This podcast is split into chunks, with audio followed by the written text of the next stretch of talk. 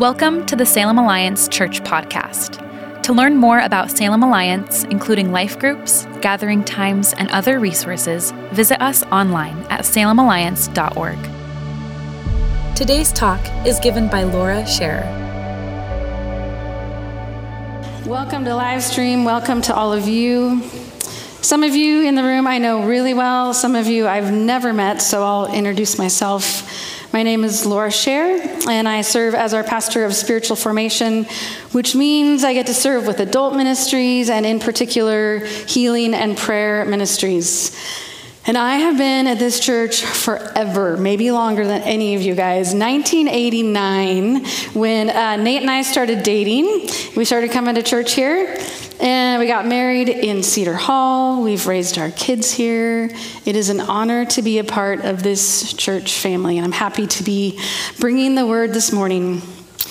So Nate and I have we have two two adult children. We've uh, 24 and 26. We've got a daughter-in-law now. And back in the day, when our son was about this big, I walk into my bathroom and notice that he's crying. He is upset about something. And the funny part about this moment, it is kind of funny, um, is that he had caught his reflection in the mirror. And he was checking himself out. He is crying. His face is all twisted up. The tears are coming out. And he's looking at himself from all angles to see what's happening. I'm pretty sure he like stirred it up so it would last a little bit longer. So I was I think a good mom in the moment where I'm laughing inside, but of course I took it very, very seriously, and we have made fun of him ever since. the reason that I tell that story is today we are going to look in the mirror, so to speak, to notice what we see when pain comes our way. What reflection do we see? Sometimes what we, what we see in the mirror is a face that has doubt confusion. How could this be? I don't understand. Sometimes what we see in the mirror is eyes that are burning, a face twisted in anger. This is not right.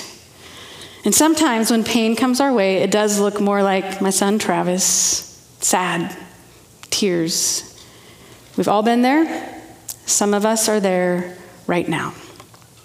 And so we will look in the mirror, notice what happens when pain comes our way, but we will look to God and His Word today for guidance and wisdom. I want to get us thinking with a little bit of a self awareness exercise. The question is how do you deal with pain? So on the screen, you're going to see four options. At least one of them, I'm, guess, I'm guessing you'll relate to. So the first one is numbing. Do we have any numbers out here? I'll deal with this later, maybe. Second one, mulling. How could I have prevented this? If I think about it long enough, it'll never happen again. Third one, venting. I have to let this pain out now. And the fourth, it's called frenzy. It's fine. Let's redecorate, let's go shopping, buy a new dog, go to Disneyland, right? The point is, pain does come our way, and we all handle it in different ways, some that are helpful, some that are not, some that are actually expensive in the long run. We're currently in a series called Summer in the Psalms, and last week Ephron took us to a psalm of praise, Psalm 8. You can guess what my topic is today. It's Psalms of Lament, and I've chosen chapter 77. This psalm is written by a man named Asaph.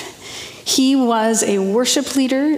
Uh, appointed by King David for the tabernacle choir. And when you think of Asaph as a worship leader, don't think a guy with a guitar, uh, cheerful face, leading us, us in songs of joyful celebration. Think more like sackcloth and ashes. And he is leading us in a song of lament. So we're going to take this psalm in two sections. Here is the first section I cry out to God. Yes, I shout. Oh, that God would listen to me. When I was in deep trouble, I searched for the Lord.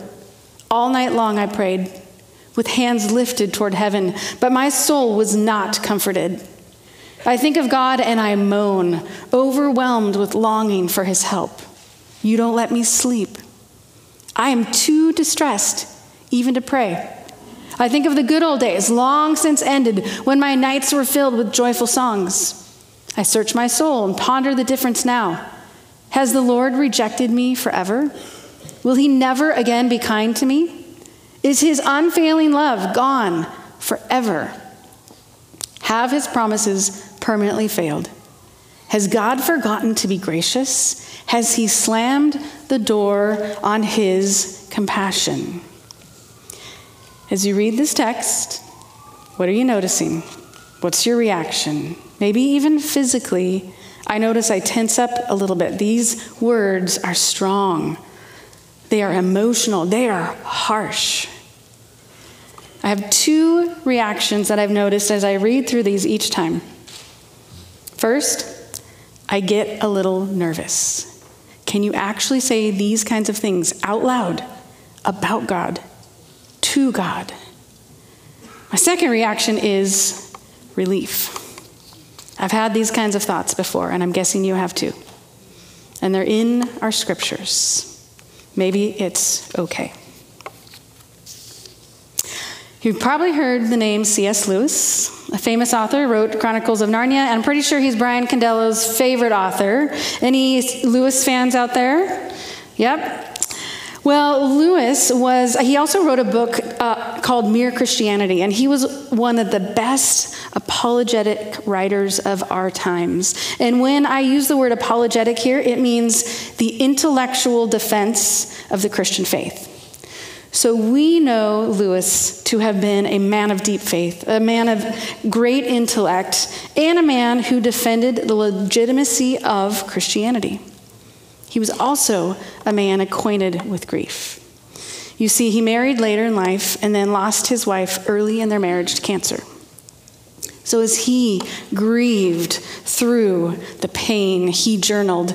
And his journal eventually became a book called A Grief Observed. Here is an excerpt from his journal. Meanwhile, where is God? Go to him when your need is desperate, when all other help is vain. And what do you find? A door slammed in your face, and the sound of bolting and double bolting on the inside. After that, silence. The longer you wait, the more emphatic the silence will become. There are no lights in the windows. It might be an empty house. Was it ever inhabited? It seemed so once, and that seeming was as strong as this. What can that mean? Again, can you say these things out loud about God, to God? It seems as if Asaph the psalmist and C.S. Lewis, the Christian apologist, they hold nothing back. And in my study, I found a definition of lament that seems to match what we're hearing from these two guys.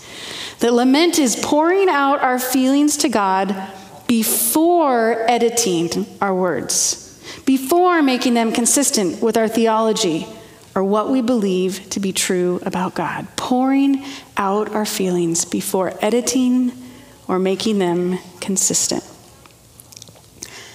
My favorite author, Madeleine L'Engle, wrote the foreword to A Grief Observed, and this is what she has to say.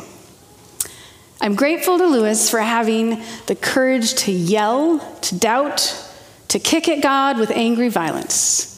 This is a part of healthy grief, not often encouraged. It is helpful indeed that C.S. Lewis, who has been such a successful apologist for Christianity, should have the courage to admit doubt about what he has so superbly proclaimed. It gives us permission to admit our own doubts our own angers and anguishes, and to know that they are part of the soul's growth. So, I'd like to make a couple of brief observations about why you and I would even consider this kind of courageous honesty.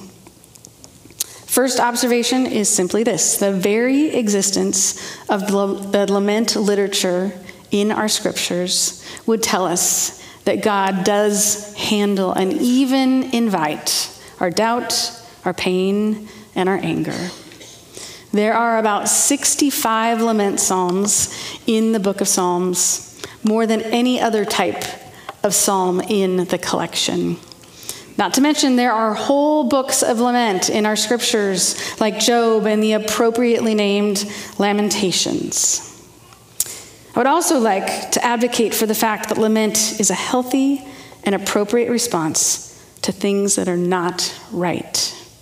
That the act of lament is a place of honesty about what's wrong in the world. In fact, this response is so appropriate that we see God Himself lamenting time and time again. Throughout our scriptures, we find a God who expresses His own pain and anger. We hear Jesus as He grieves over the state of affairs in Jerusalem. We hear Jesus weep over the death of his friend Lazarus. We hear Jesus in the Garden of Gethsemane crying out in anguish, and we hear Jesus on the cross. He speaks a psalm of lament, Psalm 22 My God, my God, why have you forsaken me? You see, God laments too. What do you do when pain comes your way? Plenty of factors would keep us from the act of lament, including this sense of maybe I'm disrespecting God or distrusting God. And if I were to pour out my unedited complaints, wouldn't I be tarnishing God's reputation? But what if God has never asked us to protect him in this way? And what if lament is actually one of the most spiritually healthy things that we could do? That rather than fall into the pit of denial on one end, the pit of despair on the other end, that there is a pathway down the middle where we don't avoid God in our pain, we go to God with our pain. This pathway is not the never ending cul de sac of sorrow because it has a direction and it has a destination.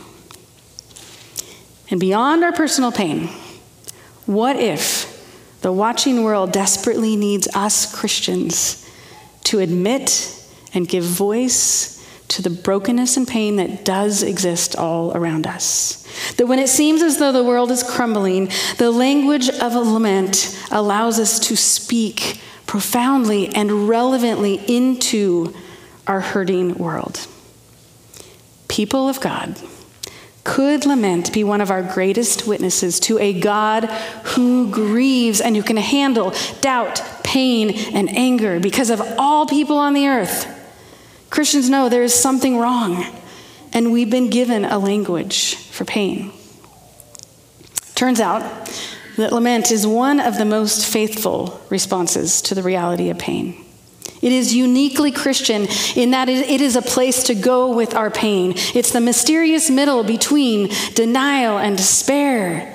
It is admitting that something is very wrong in the very presence of God Himself. Think about it with me. What is the appropriate response to horrific school shootings and the loss of innocent life? How about Psalm 10? Why, Lord, do you stand far off? Why do you hide yourself in times of trouble? What can we say about floods, earthquakes, wars that devastate entire regions? Psalm 44. Awake, Lord. Why do you sleep? Rouse yourself. Do not reject us forever. Why do you hide your face and forget our misery and oppression?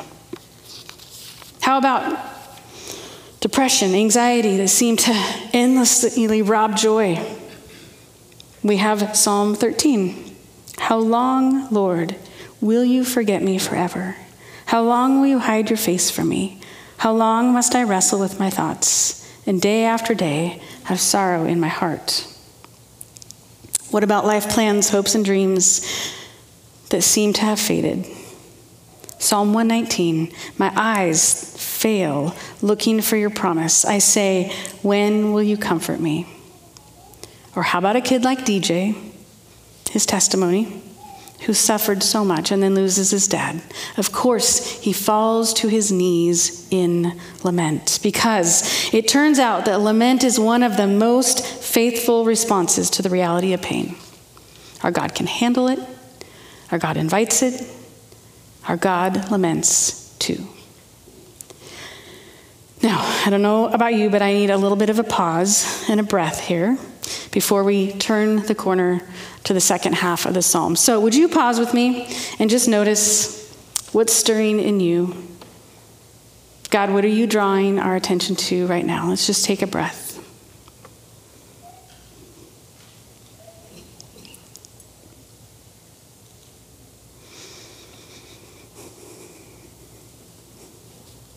As we turn the corner into the second half of this psalm, you are going to notice a shift in tone. You'll notice a shift in the emotion that's being expressed as Asaph continues to walk us through the lament process. I don't want us to interp- interpret this shift as Asaph's attempt to quickly tidy and clean up a mess, wrap it up, put a bow on it, moving on. Even though, if we're honest, that's maybe what most of us want. Like, let's, enough of this pain talk, right? Let's move on.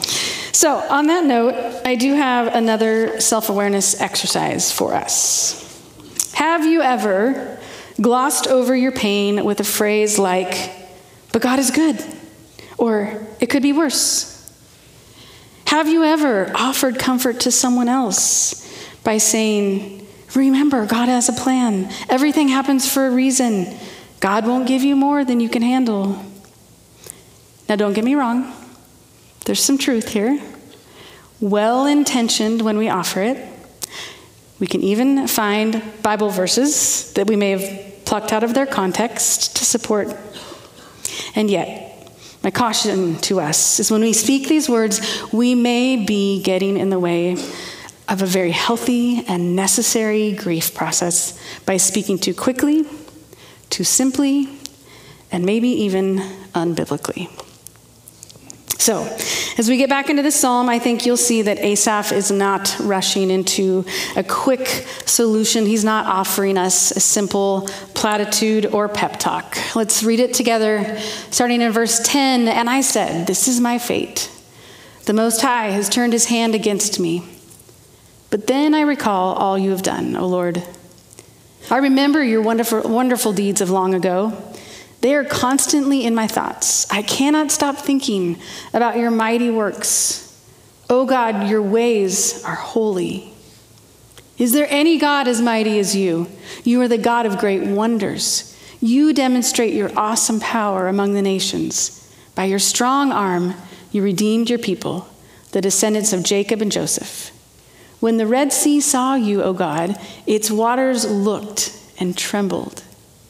The sea quaked to its very depths. The clouds poured down rain. The thunder rumbled in the sky. Your arrows of lightning flashed. Your thunder roared from the whirlwind. The lightning lit up the world. The earth trembled and shook. Your road led down through the sea, your pathway through the mighty waters. A pathway no one knew was there you led your people along that road like a flock of sheep with Moses and Aaron as their shepherds. Can you hear the shift? Can you sense Asaph is turning a corner? And this kind of shift is actually a common pattern in the lament psalms. It's a pivot, it's a turn with words like, and yet, or even so. And you might have heard the pivot phrase here. Asaph says, but then. For 10 verses, we've heard his unedited complaint. It seems as though he's already in the pit of despair, the never ending cul de sac of sorrow. He uses words like never and forever, and his face in the mirror is twisted in pain. But then, but then I recall, he says. But then I remember. And with these two words, but then, he begins to turn the corner. Around this corner, we find something called trust. And this kind of trust is no mere platitude, it is not shallow in any way, no Pollyanna fairy tale. This trust is built on the historical evidence of God's power, God's provision, God's protection. It's rooted in the fact that God did free his people from slavery by parting a sea. It's a documented, witnessed, unarguable miracle of God that would lead one to trust in the existence of wonderful deeds, of mighty works, of awesome power, and of God's strong arm. Yes, God can handle, and He invites our lament. There is a pathway between denial and despair. It is not the never ending cul de sac of sorrow because it has a direction and a destination. And somewhere on this pathway, there is a corner to turn. There's a but then. Notice with me that Asaph's but then wasn't something that even happened to him personally in his lifetime. It's a story passed through the generations. And I don't know about you, but I get stuck in my timeline as if this moment in time offers the only proof or evidence of God's goodness and trustworthiness. And I worry that when we make our worlds this small, that we're missing out on a trust that is built over lifetimes. Not just my life, and my time. Uh, this time last year, I uh, took off on a sabbatical that was granted to me graciously. It was a time of rest and re- reflection. Uh, my heart needed it. I was in a season of lament. We were all coming out of the COVID experience and trying to just reorient and make sense. And my heart w- was particularly breaking over what church communities had experienced with the fracturing of some relationships, some division, some angry politics. My heart was hurting, and I needed to lament. On my sabbatical, I got to take a trip to Boston to visit um, our son and daughter in law, and then I drove all the way back home by myself. It was a road trip, it was fantastic. Um, in Boston, we visited an old church dating back to the 1600s that still has a congregation. And in this church, uh, along the back of the pew, the last row of pews, were plaques that chronicled pivotal moments in our nation's history. One of the first plaques read this The witch trials. In 1692, our members are among both the accused and the judges. Next plaque. In 1700, Samuel Sewall publishes the earliest biblically argued anti slavery tract in America and argues for the rights of women and Native Americans. The plaques continue marching through history with moments that had rocked our nation and rocked our churches. And as I read, I had a but then moment as God whispered to me, Laura, I've done this before. Laura, I'm not anxious. Laura, I've got this. And then I got to drive across the country. And I had hours and miles of time to pour out my unedited complaints to God. There was plenty of doubt, anger, and for me, it's always tears. Luckily, I was by myself, so nobody had to deal with those tears this time around. There's a great amount of space to pour my heart out to God, and there were plenty of but then moments along the way as God continued to whisper to me, Laura, I've done this before. I'm not anxious. I've got this. One of my stops was Yellowstone National Park, and of course, I went to see Old Faithful, the geyser.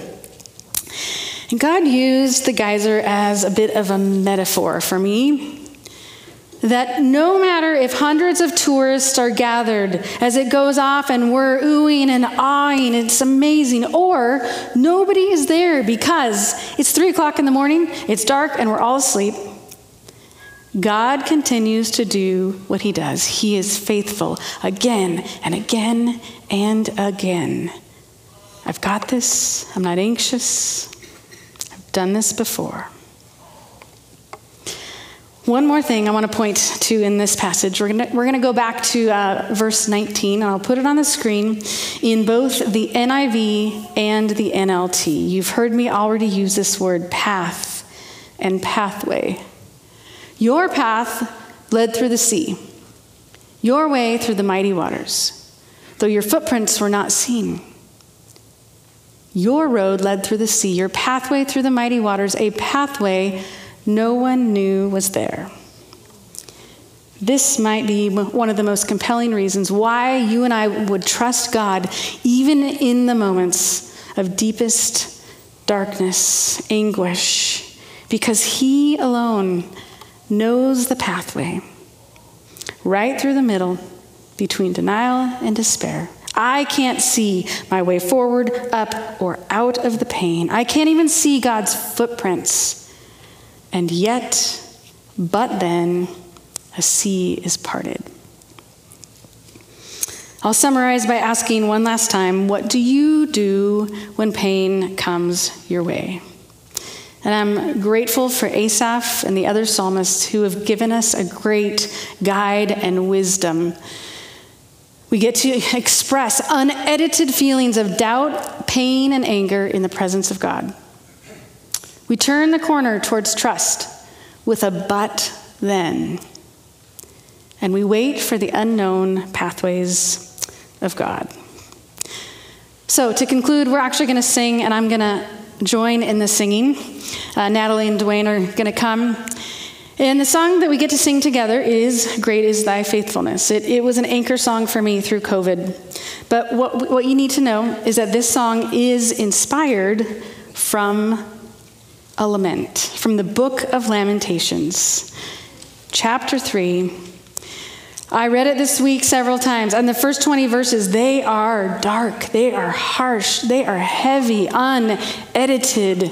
And then Jeremiah has a but then moment. It sounds like this Yet this I call to mind, and therefore I have hope. Because of the Lord's great love, we are not consumed, for his compassions never fail. They are new every morning. Great is your faithfulness. I say to myself, The Lord is my portion. Therefore, I will wait for him. Thanks for listening to the Salem Alliance podcast. We hope you have been challenged and inspired. Salem Alliance is a community of believers located in downtown Salem, Oregon, and we are passionate about our city being a city at peace with God. To experience other messages and discover more about who we are, please visit salemalliance.org or download the Salem Alliance app. And again, thanks for listening.